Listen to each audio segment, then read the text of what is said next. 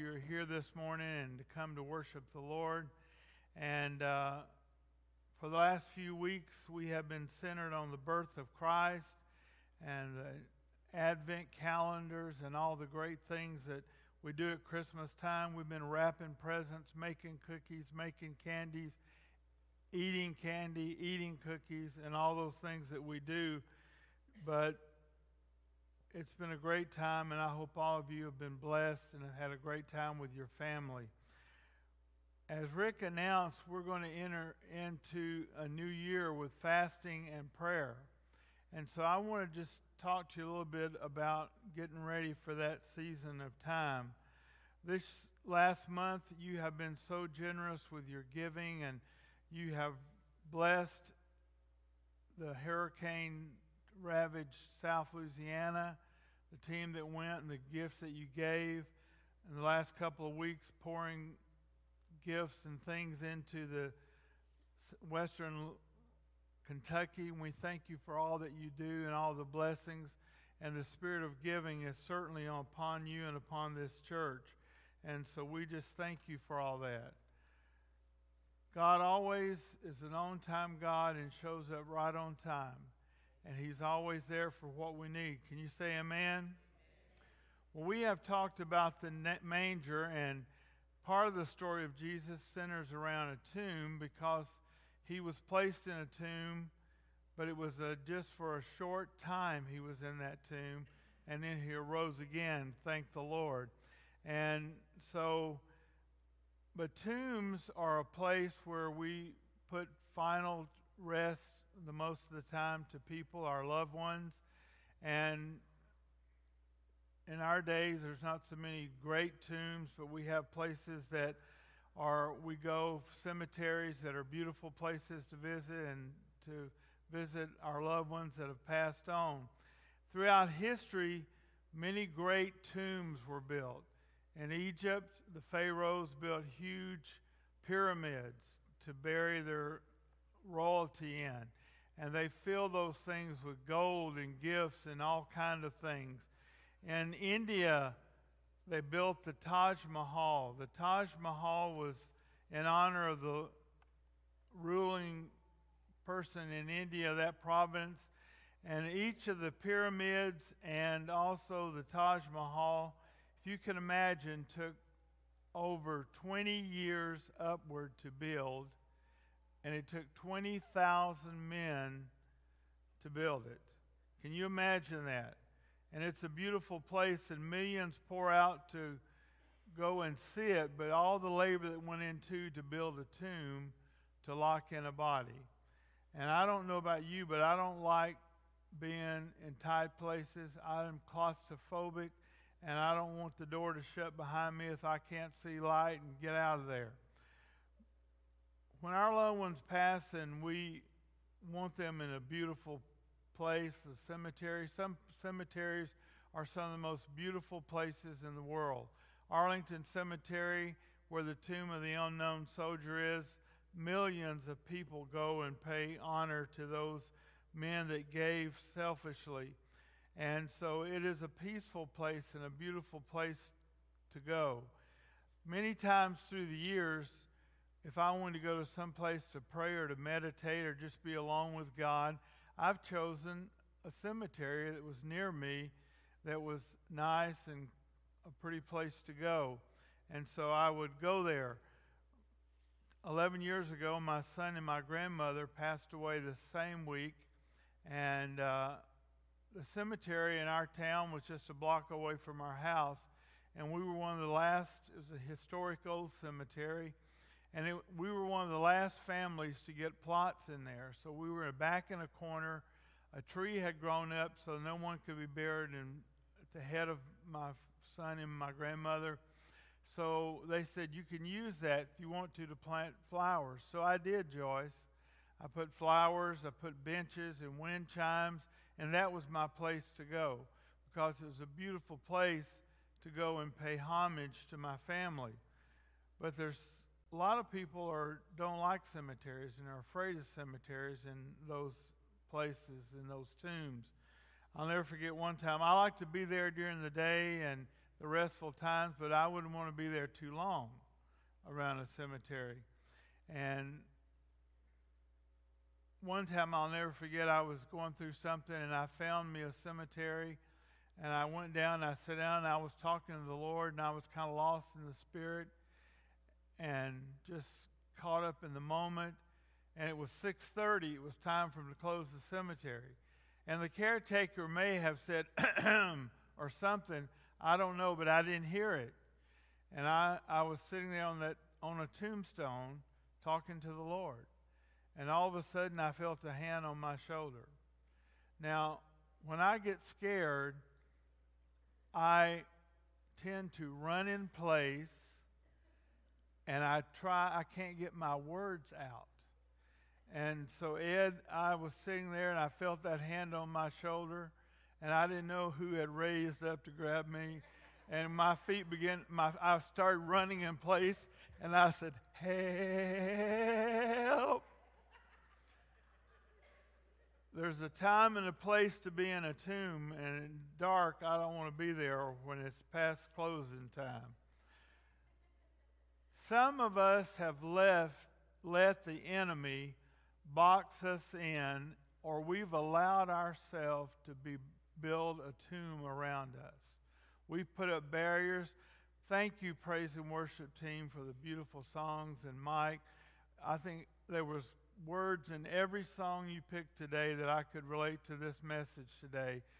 We walked around those walls so long, hoping they would fall, believing they would fall. But sometimes they haven't fell because we hadn't let them fall. We hadn't opened the door. We have to move out of our own tomb.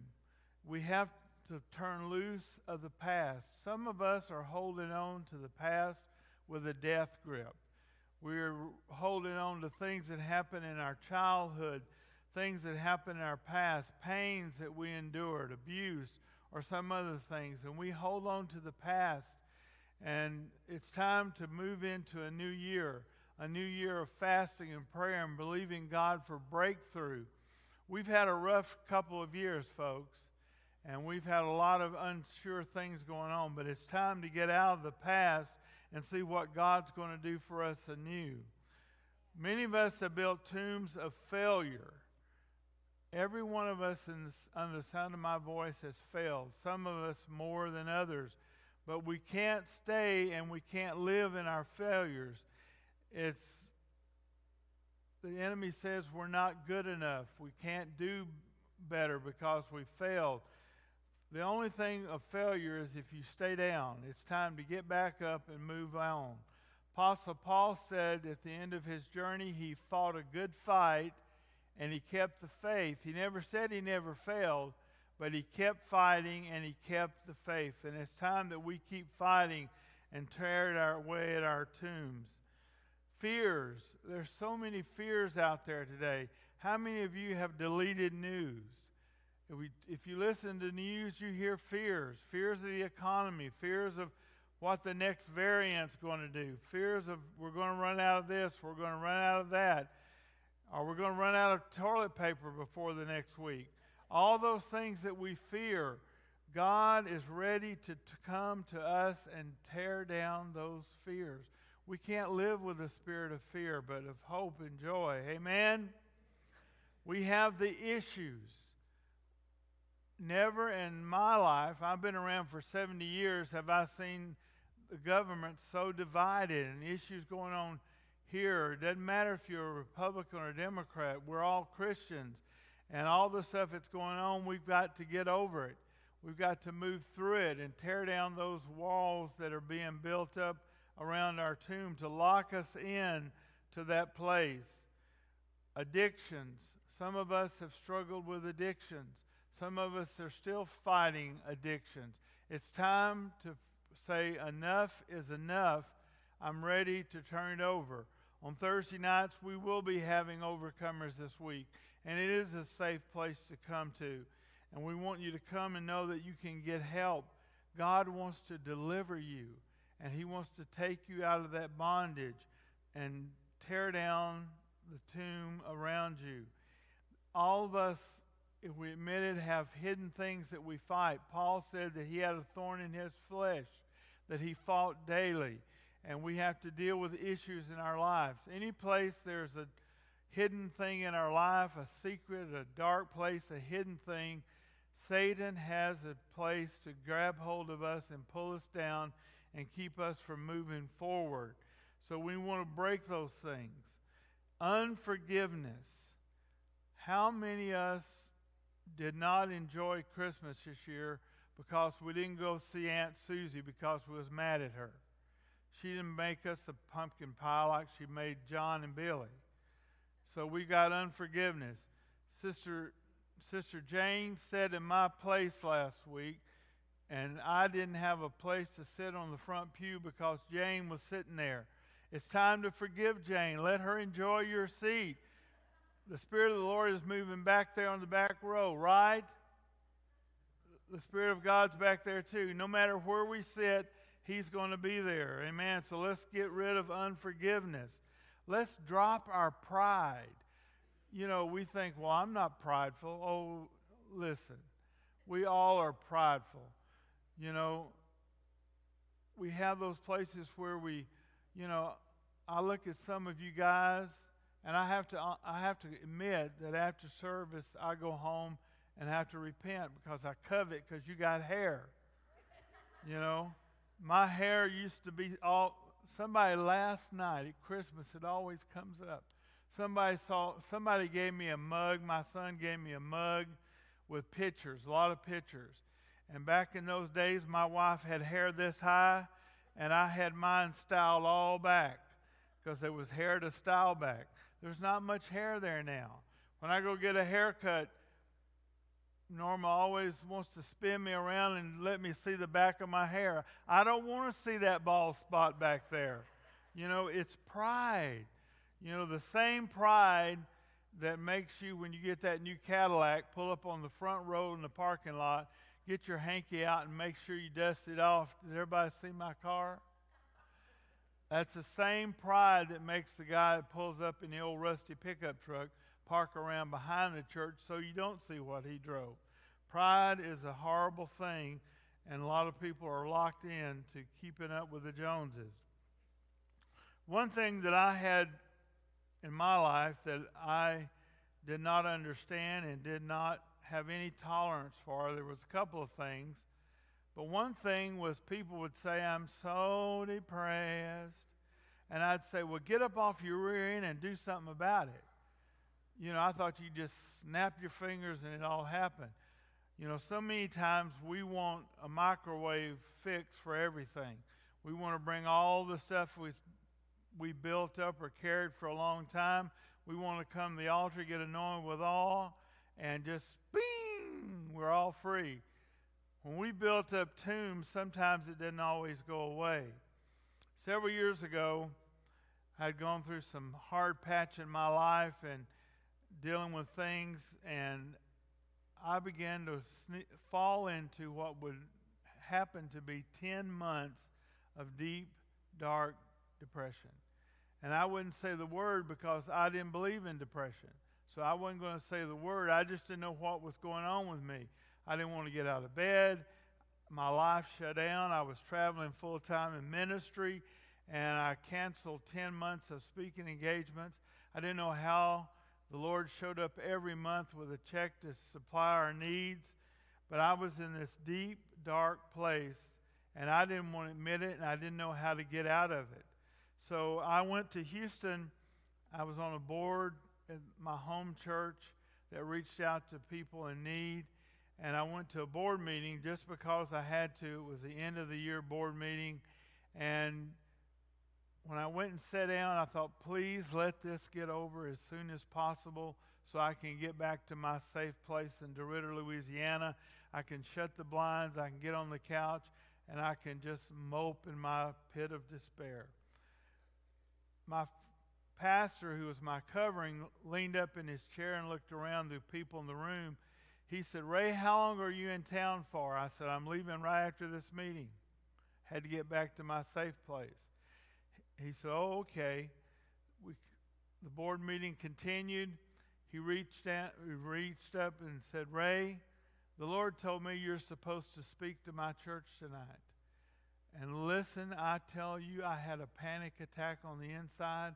I thought I can't do it. There was between 1,500 and 2,000 people on Wednesday nights, and I thought I can't do it. I haven't even been able to preach for 10 months. There's no way. And I said, Steve, I don't have a Bible. I don't have any notes. He said, I'll loan you my Bible. Talking about in a mess, I was in a pickle, folks. As soon as the meeting was over, he took me to his office. He said, I need to talk to you. He sat me down in a chair, and he sat down in his chair. He said, How long have you been here? I said, Oh, I just came to town today. He said, You know what I mean. How long have you been so depressed? And I said, uh, d- uh, Depressed? I, he said, I know because I've been right where you are. And he said, You need help, and you're going to have to figure out how to get out of this place. Before he could tell me how to get out of that place, he said, It's 7:30. We've got to go to church. I had not opened my Bible. I was a bundle of nerves. I said, God, I can't do this without you. That's how I feel every time I get in the pulpit. If God didn't show up, we're all in trouble, guys. And God showed up, and I was able to minister. And part of the, what I ministered was God ministering to me. And He told me, You've been here long enough. You're going to have to get out of here. And I'm going to, I'll tell you a little bit how I got out later. We have to let the pain and the shame go. It's locked us in our tomb long enough. We have to get real and be honest and be accountable and reach out to people who can help us. We've got to be trust each other so that we can go and receive what we need. Jesus was known for holding up, stopping funeral processions. He went to stop the young man on, on the way to his mother to bury him. He stopped the funeral procession. I don't know about you, but I've never had that happen to me. No one's ever pulled over and said, Stop the hearse, we're going to raise the body. He went to Jairus' house, and there the mourners had already gathered. You know, we have a lot of different funeral customs today. Some of you may remember, I don't know if in Illinois, I'm from the hills of Georgia. Years ago, I used to whine real bad, and you could really tell it. My parents moved to Texas. I started drawing and a whinging. So I whanged and drawed and then got moved to Louisiana and had to f- try to understand those Cajuns four or three times, you know. So I've been all those places, but I, I uh, grew up in North Georgia. And in North Georgia, if you really loved 60 years ago when I was a kid, if you really loved your loved one, you didn't want to leave them at the funeral home when they died. They brought them to your home. And for a young man, that was hard. We had a bigger house, and when somebody died in our family, everybody wanted to wake to be at our house.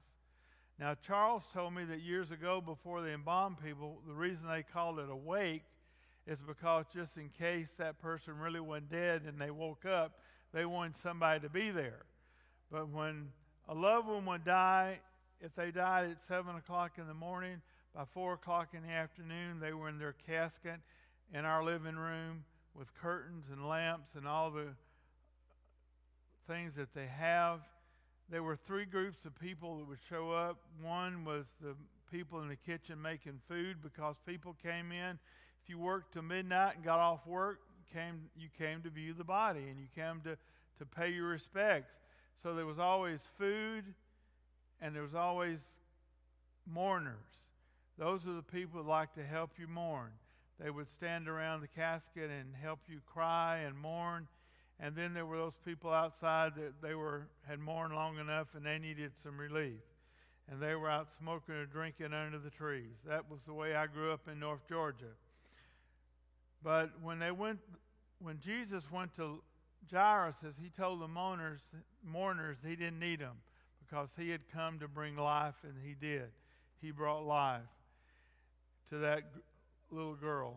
Wherever he showed up and there was death, he showed up in Lazarus' tomb. And Lazarus had been dead four days and was already stinking, but he showed up at his tomb. It's recorded Jesus was like you and I. He had feelings as a man, and he wept because he had lost his friend.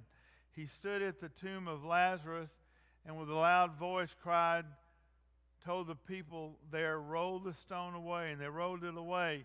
And he told him, Lazarus, come forth. And here come Lazarus, all wrapped up, but much alive. He told them, and that's when, that's when he told the guys, Now I've done my part. It's time for you to do your part.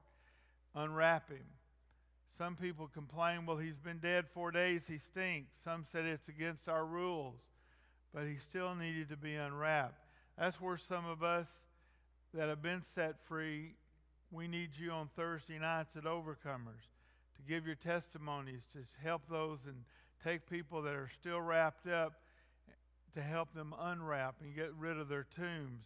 Some people say, well, how long does that take? It depends on how much, how wrapped up you are and how much you've been through. But God is able to set you free, and we need some of you to unwrappers to come around. Several years ago in Houston, we had was a part of a ministry. Guys, I'm nervous, I get thirsty. But we ministered to HIV and AIDS patients, and many of those, I was a hospital chaplain, and we worked with them. And and as a side note, made me think, Rick, when Rick was trying to pray and something got interrupted. I was preaching this funeral one time for an AIDS patient, and the family came to me and said, We want this funeral to be a celebration. We want it to be a happy funeral. So, can you make it lighthearted? I thought, How do you make a funeral lighthearted? And it was in a little chapel and I back then it was before phones. We had cell phones. We had beepers. I had two beepers, one for the hospital and one for the church. And just as I began to pray, I, I said, Lord, could we hear from you today? And one of the beepers went beep, beep, beep, beep, beep. I was trying to shut it off, and I sat down, and I thought, you know, I've got to regain this crowd because everybody was laughing. And I said, Well, I've had the Lord answer in a lot of ways, but never that quick in that way. One of the ladies in the back said, Just be thankful he's got your number. Well, we had a light-hearted funeral. But we had several young men, and during that time we had a TV show once a month that we would we were live from in the afternoon at one o'clock to two o'clock, and then at eight o'clock at night, and from one a.m. to 2 a.m. it was replayed, and from 7 a.m. to 8 a.m. it was replayed in the morning. The most calls always came from 1 a.m. to 2 o'clock. People were trying to sleep, they were struggling with their tombs, they were struggling with their addictions, and so people would call and want to know and want to talk to somebody. So one night I was sitting there and I got a call. The phone began to ring about 1:30 I answered, and there was a young man on the other end of the phone. He was so inebriated that he didn't know where he was at hardly. And he said, Is this the preacher that has the ministry for AIDS patients? And I said, Yes. Can I come? I said, Well, sure you can come. Can you take directions? And it took about 30 minutes to get directions down to him. And when I hung up, my wife said, Who in the world was that? I said, I don't know, but he won't remember he called, so don't worry about it. But Thursday night, sure enough, he showed up at my door, weighing about 95 pounds, looking like death warmed over. He came in, strutted in. I called you, and is this the right place? I said, It's the right place. We had two ladies in our group. They were elderly. They had lost their brother to AIDS and they always were there to be helpers and unwrappers. One had a platter of chocolate chip cookies, the other had a platter of brownies. They met Ryan and they started hugging him and said, Come sit with us. They sat on either side of him. They patted him. They fed him. They just loved on him. So at the end of the meeting, I said, Does anyone have a prayer request? He stood up and he said, Pray for me. The doctors say I can't gain any weight, so just pray to your God. Pray. And I thought, Well, you, I don't know about that kind of response. You didn't seem very sincere. You know, aren't you glad we're not God? Aren't you thankful? Because he, he hears whoever's prayer. And so after he went home that night, we prayed with him. The next week, he was the first one there, and he walked in. When he came down my hall, he was glowing. And I said, Ryan, what happened to you? He said, Well, I've gained 10 pounds. And I said, Wow, that is amazing. He said, Yep. And he said, You know what? I, something really weird happened to me this week. I said, Really? What happened?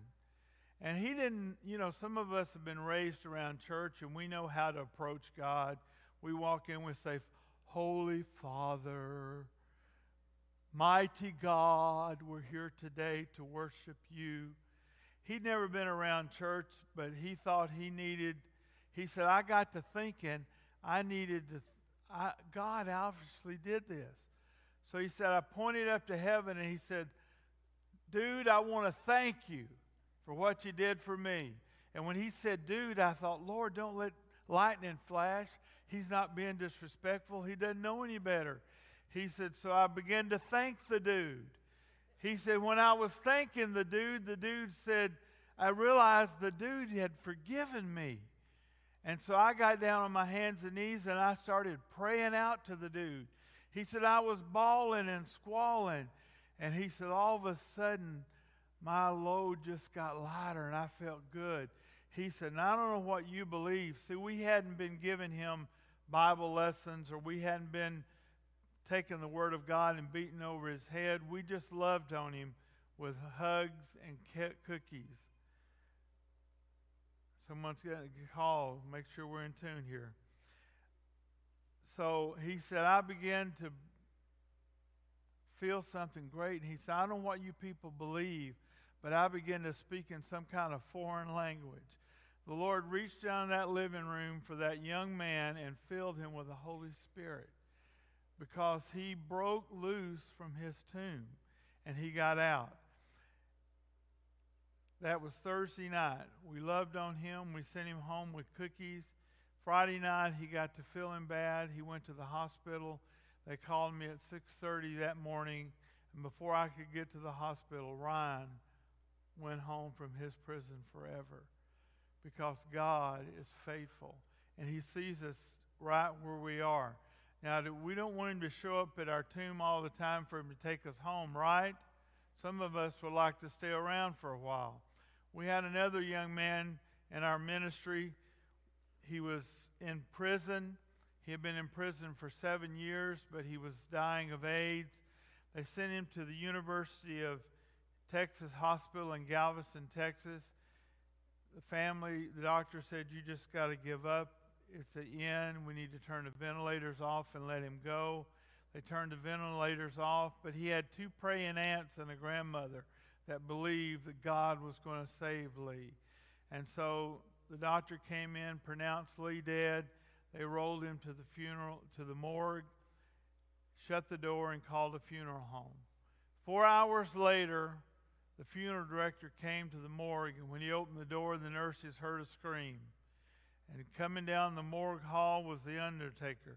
He said, He's alive, he's alive. And sure enough, Lee was sitting up on the side of that gurney, breathing, very weak, but alive and they got a stretcher, took him back to the hospital room. Now, he had in four hours, paperwork usually takes a long time, but for Lee, they were discharged him, released him from prison, and discharged him from the hospital, and he had a, needed a place to go. So I get a phone call that Lee needs a pickup. So we go out and get Lee, and the first time I saw him, he had a, cane in both hands, and he was 85 pounds, barely 80, stretching, falling, tweaking. We was having to hold him up. He walked in on a Wednesday afternoon, and on Thursday afternoon night we were having a benefit concert with Phillips, Craig, and Dean. And he found out, and he said, I want to go to the concert. I said, Lee, you're too weak. You don't need to be going out to a concert. Well, he hadn't been anywhere in seven years, folks. He just wanted to go somewhere. So he went to the concert and he sat on the front row. And while Phillips, Craig, and Dean were singing Mercy Came a Running, Mercy and Grace ran to Nick, I mean to Lee on the front row, and he raised his hands, and God met his needs. So he was free from his tomb, and we thought it was over. And I, th- I said, Thank God, Lisa, you've saved him so he can go to heaven. You can take him home now, Lord. But the Lord didn't take him home. Lee started eating like a horse. He told us he was an artist, he was a woodworker.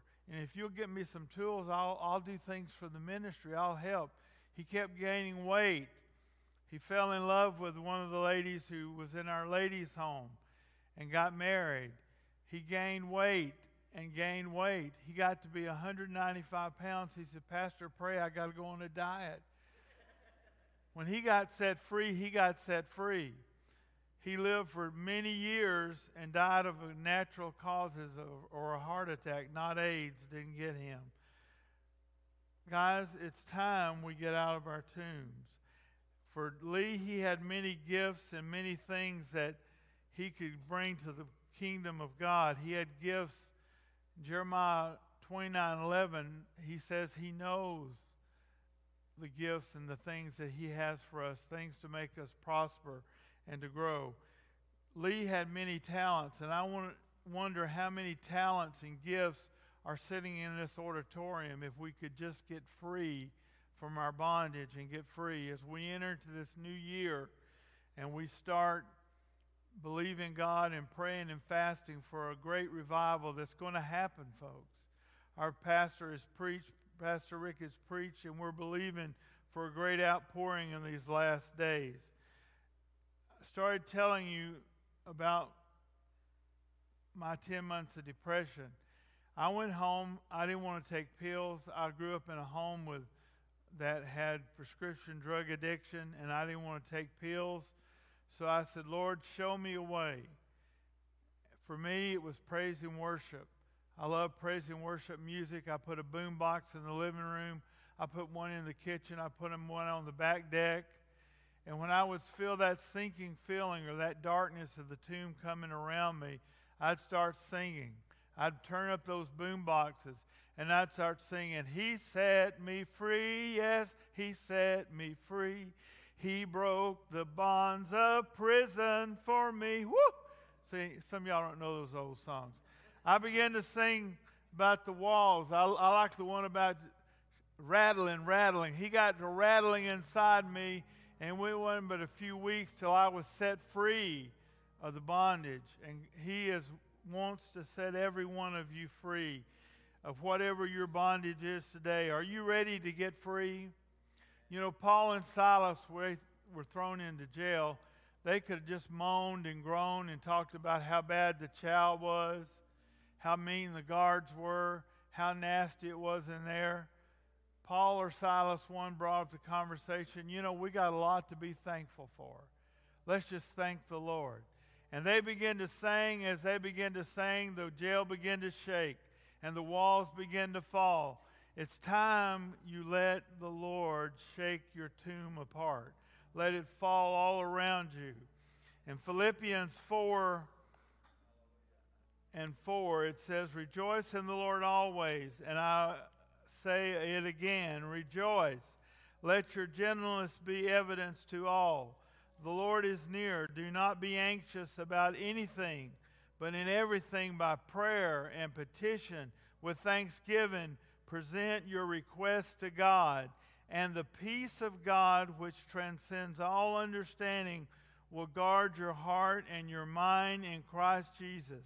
Finally, brethren, whatever is true, whatever is noble, whatever is right, whatever is pure, whatever is lovely, whatever is admirable, if anything is excellent or praiseworthy, think about such things. Whatever you have learned or received or heard from me or seen in me, put it into practice, and the Lord and the God of peace will be with you. Could we stand this morning? It's time to get free. As we start into this year, let's believe God for a great revival. Let's believe the Lord to tear down those places. We have the key. Jesus is here to do it. We have to let him do it. You know, you deserve to be free. I tell our overcomers, you can't be free from addiction or whatever life controlling issue. If you're doing it for your wife, if you're doing it for your husband, if you're doing it for your kids, your parents, you've got to do it for yourself. You've lived in this place long enough. It's time to move out and get to a new place. Amen. And as they worship, let's just bow our heads. Lord, we thank you, Lord, that you are the grave opener. Lord, you're the tomb destroyer. Lord, we've built this up for too many years and for too long. We've sat with unforgiveness, bitterness in our lives. We ask you to release it today. Lord, as we pray and fast the next three weeks, Lord, we ask that you move in a mighty way in our church and let revival tear down the tombs, not only here, Lord, but tear down the tombs in this community, Lord, to renew and touch people in name of Jesus. God, let the revival fall in this place. Amen. Thank you, Jesus. Thank you.